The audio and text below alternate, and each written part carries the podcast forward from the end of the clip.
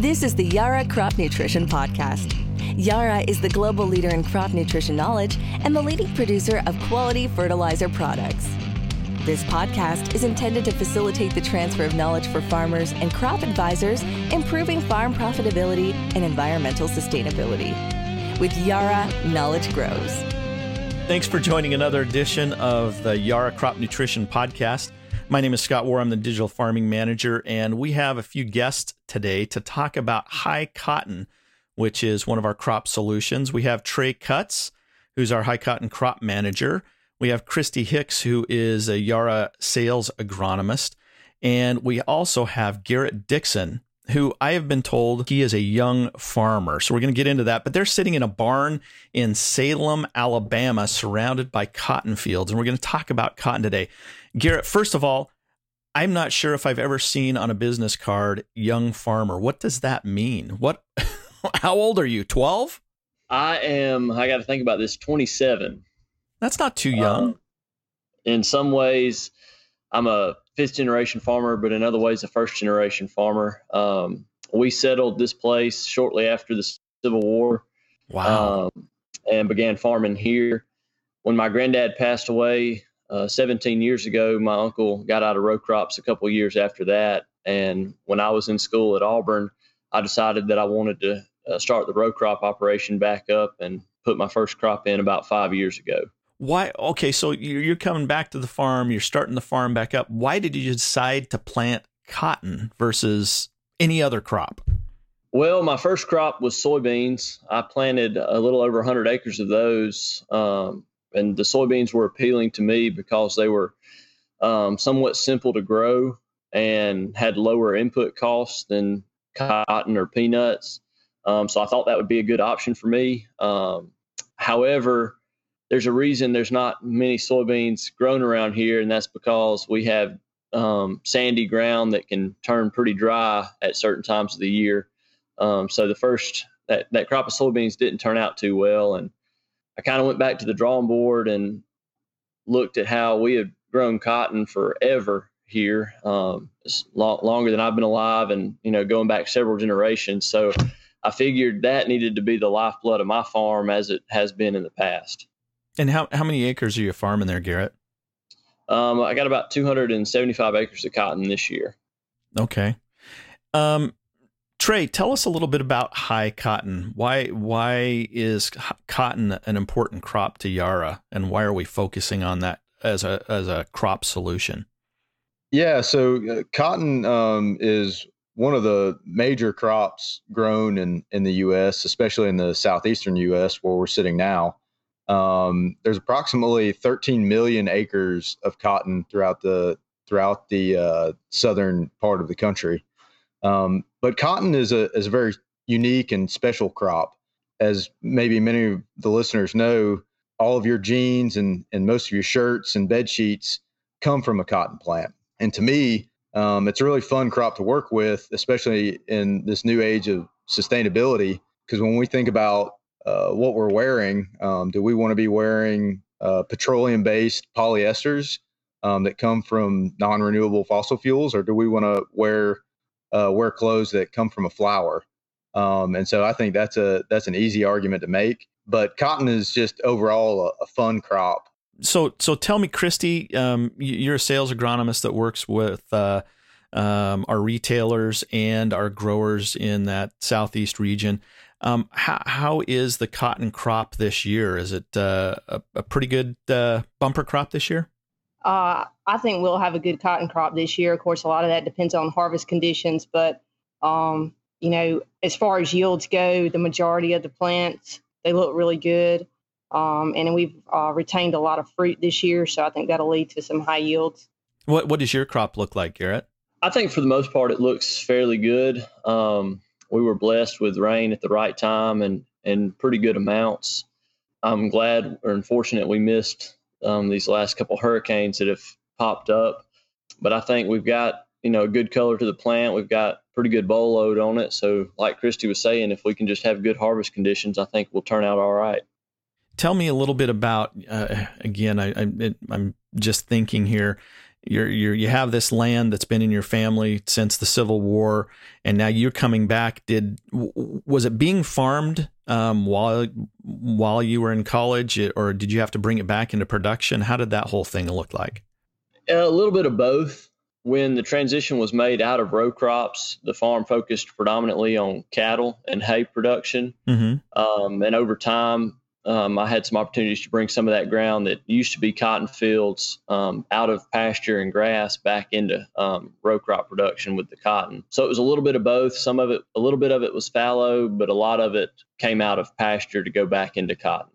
What were some of the steps to bring that ground back into row crop production quality? Well, I, I think I've brought land out of grass or pasture into cotton three different years. Each year I bring a little more in, and every time the management strategy has changed. And I'm hoping to bring in another portion next year, and it'll probably be managed different than the three previous to this. But um, what we initially started, I guess the basic things we did were um, subsoil the ground because we had a lot of compaction from the cattle mm-hmm. and the hay equipment making multiple trips over the ground. And it's tough to get a good kill on Bahia grass. Um, so we've had some not insurmountable weed challenges with the grass coming up in the cotton, but that's proved to, to be an issue at times. It required an additional herbicide application. Um, and then there's always the, the fertility aspect that we run into. A lot of the, the pastures needed liming at the time that I brought them in. So the pHs were a little lower. And I was always cautious about making sure the cotton didn't run out of nutrients following that grass. What uh, what fertility programs have you found to be the mo- be the most uh, beneficial?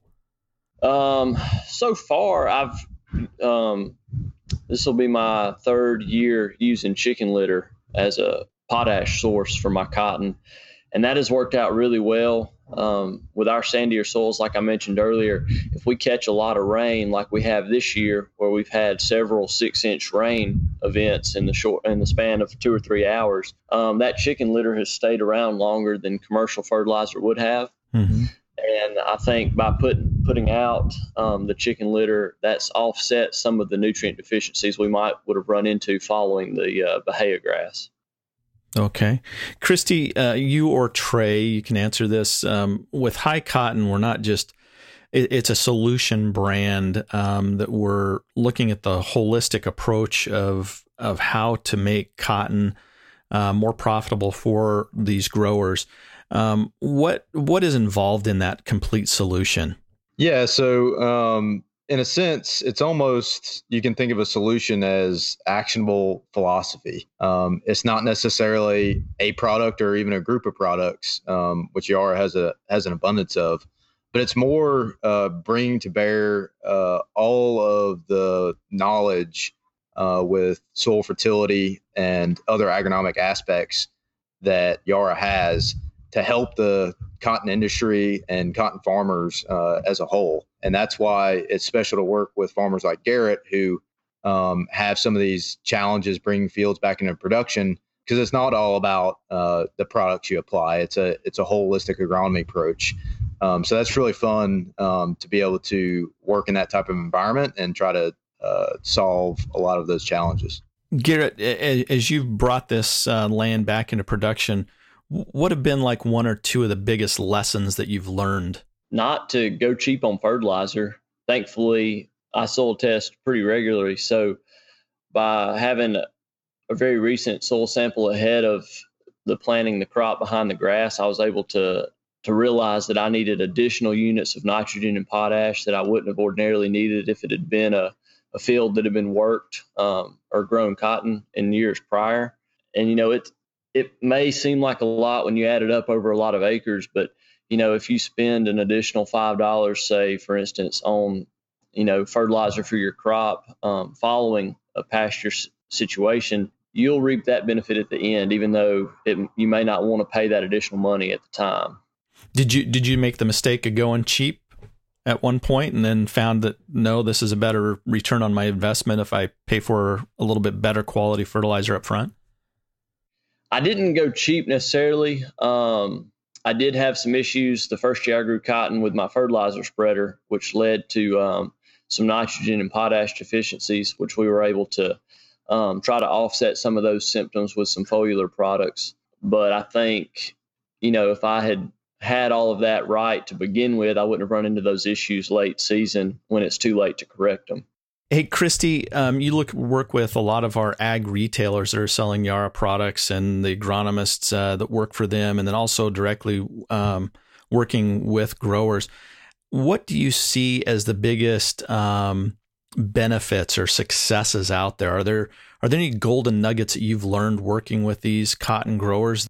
Uh, I'll just say that pretty much everything I've learned, I've learned from a cotton grower. So uh, it's just been a very valuable experience being on farm and um, seeing realistically what goes on um, because you have to manage so many different aspects um, and take so many things into consideration, you know, as a farmer and as a retailer as well. So just being on farm and seeing what problems are out there, what opportunities are out there, you know, it's just a, a very good situation to be in. Um, and I'm very fortunate.